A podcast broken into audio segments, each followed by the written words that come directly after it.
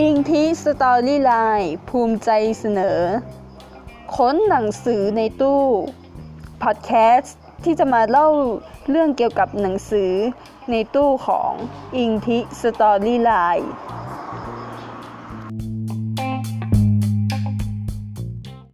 สวัสดีค่ะทุกคน วันนี้ก็มาพบกับรายการค้นหนังสือในตู้ พอดแคสต์ที่ไม่ได้มารีวิวรีวิวหนังสือแต่จะมาเมาส์มอยเกี่ยวกับหนังสือที่เราอ่านนะคะ วันนี้ก็เป็น EP สุดท้ายของ part part หนังสือ on the way เนาะอ EP ที่ 5 ซึ่งเราจะมาสรุปกันแบบสั้นๆ เพราะว่าเราต้องใช้ความจำในเครื่องให้เป็นประโยชน์ มากที่สุดเนาะตอนนี้ก็หลังจากที่ออนกับตาหวานไปเที่ยวกันแบบจุใจมากตั้งแต่มิลานเวโรนาฟลอเรนซ์แล้วที่สุดท้ายเมืองที่สี่ซึ่งเป็นเมืองสุดท้ายแล้วของทริปนี้ก็คือ เมืองหลวงของอิตาลีอย่างกรุงโรม ซึ่ง ทั้งคู่เนี่ยก็ก็ท่องเที่ยวกันมาแบบ จุใจแบบสะใจมากตั้งแต่ตั้งแต่เครื่องแลนดิ้งมาที่อิตาลีแล้วเนาะที่มิลาน แล้วก็ท่องเที่ยวไปเรื่อยๆ ตั้งแต่มหาวิหารดูโอโม ไปเมืองเวโรนาที่ที่เป็นสถานที่ที่อยู่อยู่ในฉากของละคร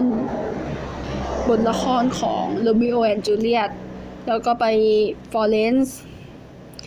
ไปช้อปปิ้งกันแบบกระจุยกระจายแบบ อย่างบ้าคลั่งจนสุดท้าย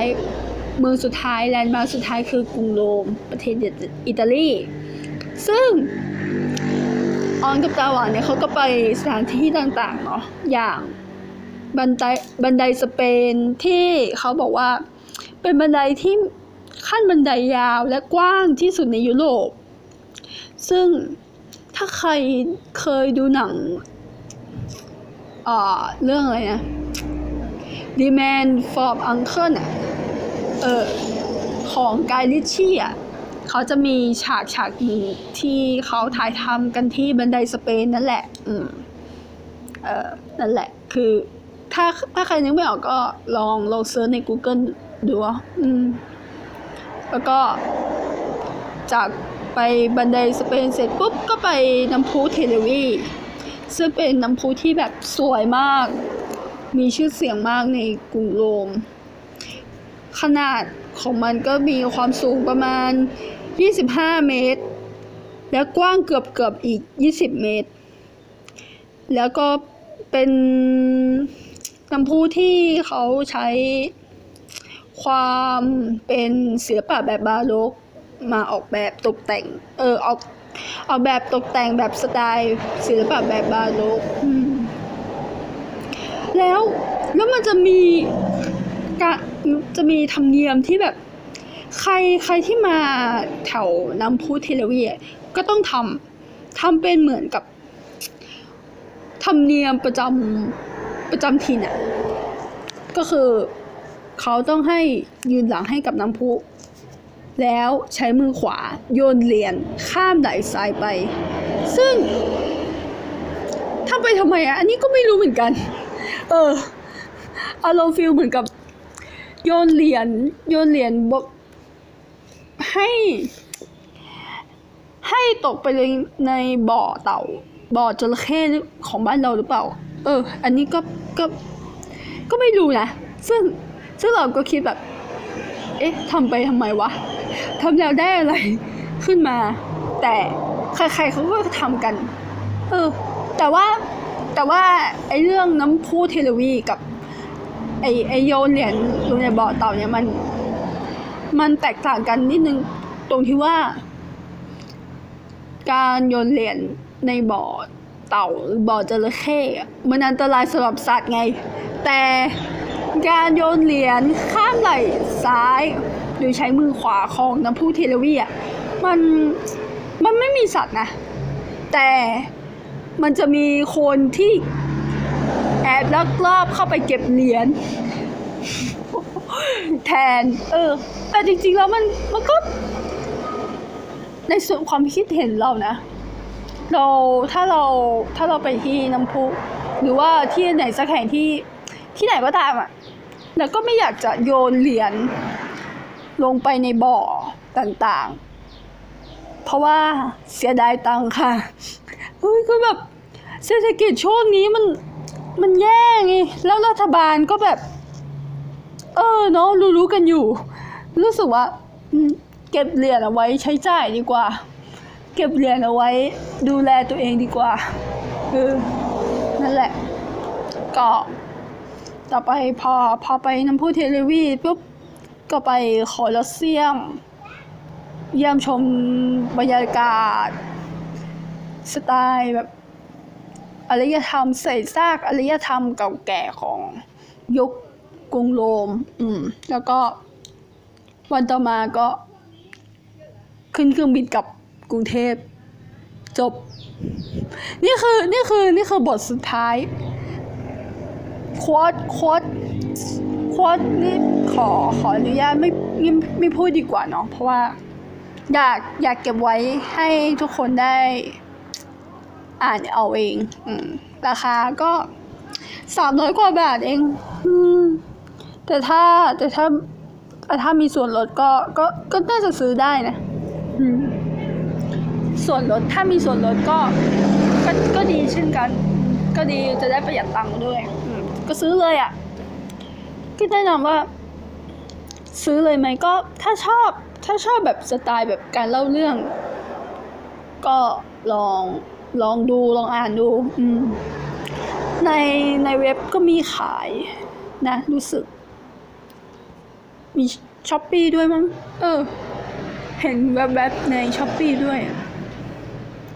อืม น่าจะ น่าจะมีโค้ดส่วนลดให้ มั้ง ไม่แน่ใจอะ อืม นั่นแหละ คือ ถ้าถามว่าสิ่งที่เราประทับใจที่สุดเนี่ย ในเล่มหนังสือเนี่ย มันมีเยอะนะสำหรับเรา แต่ว่าในบรรดาหน้าหนังสือทั้งหมดทั้งมวลที่ที่เราชอบ ในหนังสือเล่มนี้ชอบมากที่สุดก็คือ หน้านี้ค่ะเด้เดจะบ้าหรือไงคุณพี่ เอาเอาในเนื้อหาสิโว้ยในหนังสือสิโว้ยไม่ใช่ในรูป อ๋อโทษโทษโทษลืมไป อันนี้ อันนี้เป็นความชอบส่วนตัว คือชอบช่วงต้นของของหนังสืออะช่วงบทของหนังสือที่แบบ ที่เราเล่าไปใน EP หนึ่งอะเออ นั่นแหละ ชอบเพราะว่ามันตรงกับความคิดของเราพอดี มันตรงกับสถานการณ์ที่เรารู้สึก เวลารู้สึก อึดอัดเวลาที่เราชอบอะไรสักอย่างชอบกิจกรรมอะไรสักอย่าง แต่มันไม่เหมือนชาวบ้านชาวเมืองอะเราเราก็มีความรู้สึกแบบแวบแวบหนึ่งที่แบบ เออ มันทำไมไม่เหมือนความชอบของเราทำไมไมมันไม่เหมือน มันไม่เหมือนคนอื่นวะแบบ คือบางทีเราก็รู้สึกไม่มั่นใจในในความชอบของตัวเองไงอืม เพราะว่าคนอื่นเขาแบบไม่ได้ไม่ได้ชอบเหมือนเราไง แต่พออ่านโค้ดในที่ที่เราเล่าเล่าไปในอีพีหนึ่งอะเออมันก็มันก็เลยทำให้เรารู้สึกสบายใจมากขึ้น อืม และเรารู้สึก เออโอเคกับ ความชอบของเรา ถึงแม้ว่า อาจจะไม่เหมือนชาวบ้าน แต่มันก็คือ สิทธิส่วนบุคคลที่เรา ที่เราชอบอะเออ เราชอบแล้วยังแล้วไงอะแล้วแล้วคุณจะมายุ่งอะไรกับความชอบของเราประมาณเนี้ยเออ นั่นแหละ คือคืออีพีนี้ขอขอนี้ ขอพูดตามตรงนะลำบากใจนิดนึง เพราะว่า ไม่ได้อ่านมานานแล้วไงประมาณอาทิตย์กว่า เพราะว่าลืม อืม แต่ว่าตอนนี้ก็กลับมาแล้ว ก็มาอ่านอีกครั้งหนึ่งอ่าอย่าลืมนะคะ ก็ อย่าลืมติดตาม เป็นกำลังใจให้กับช่องเราเนาะอิงทีสตอรี่ไลน์เดี๋ยว เดี๋ยวสัญญาว่าจะจะทำอย่างสม่ำเสมอนะคะทำไปเรื่อยๆ คือไม่ถ้าไม่มีใครฟัง เราจะฟังกันเองค่ะ แต่ว่าแต่ว่าช่วยช่วยกันฟังหน่อยเนาะแบบเพราะว่า เราเอง ก็มาใหม่เนาะเป็นเป็นยูทูบเบอร์หน้าใหม่หรอ เออ ใช่ยูทูบเบอร์หน้าใหม่นี่แหละ เดี๋ยวจะเดี๋ยวเดี๋ยวอนาคตข้างหน้า ก็อาจจะมีคอนเทนต์อื่นๆ ที่มันหลากหลายมากขึ้นเนาะอืมก็ยังไงก็เป็นกำลังใจให้เรานะคะ แล้วก็ อย่าลืมเดือนนี้ เดือนมิถุนายนนี้ เราจะมีพอดแคสต์สอง สองรายการ คือคือแค่พอดแคสต์ที่เราทำอยู่เนี่ย ก็แทบจะไม่รอดแล้วนะ อันนี้กล้าที่จะงอกออกมาอีกสองรายการแต่ แต่ไม่รู้ว่าจะได้ออนแอร์เมื่อไหร่อืมแต่ว่าสองรายการที่เราจะทำเนี่ย ล่าสุดเนี่ย ก็ก็เริ่มเริ่ม EP แรกก็เดือนนี้แหละ แต่หาเวลาลงก่อนอืมสำหรับ ทุกคนนะคะ ก็ขอบคุณสำหรับทุกอย่างเนาะที่ที่ติดตามกันมา ฟังบ้างไม่ฟังบ้าง ฟังแป๊บเดียวบ้าง หรือฟังจนจบ ก็ขอบคุณทุกๆคนเนาะก็ ถ้าชอบกด subscribe ด้วย ยอดวิวจะได้ตามที่ YouTube กำหนดเนาะพื้นฐาน 4,000 ชั่วโมงกับอีก 1,000 subscriber คือเอาจริง ๆ นะ คืออยากหาไรายได้จาก YouTube นี่แหละ ก็เลยมาทำเพราะว่ามันไม่มีงานให้เราทำไง เออ หางานหางานสมัยนี้มันยากเนาะอืมก็เลย นั่นแหละ ก็ทำไปแบบ ง่ายๆเนาะง่ายๆง่อยๆอะ ยังยังไงก็อย่าลืมกด subscribe กดติดตามด้วยนะคะ ก็วันนี้ขอลาไปก่อนเนาะ podcast คนหนังสือในตู้ขอลาไปก่อน เดี๋ยว EP ต่อไป EP ถัดไปจะเป็นหนังสือเล่มใหม่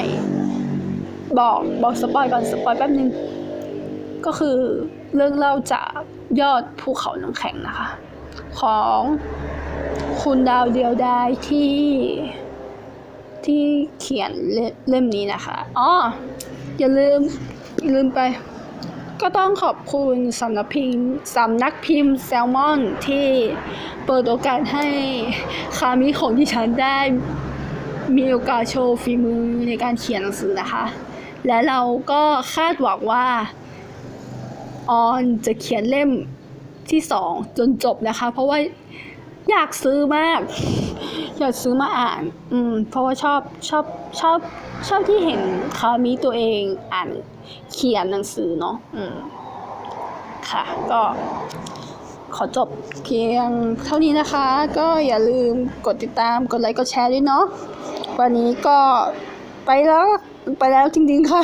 วันนี้ก็สวัสดีค่ะ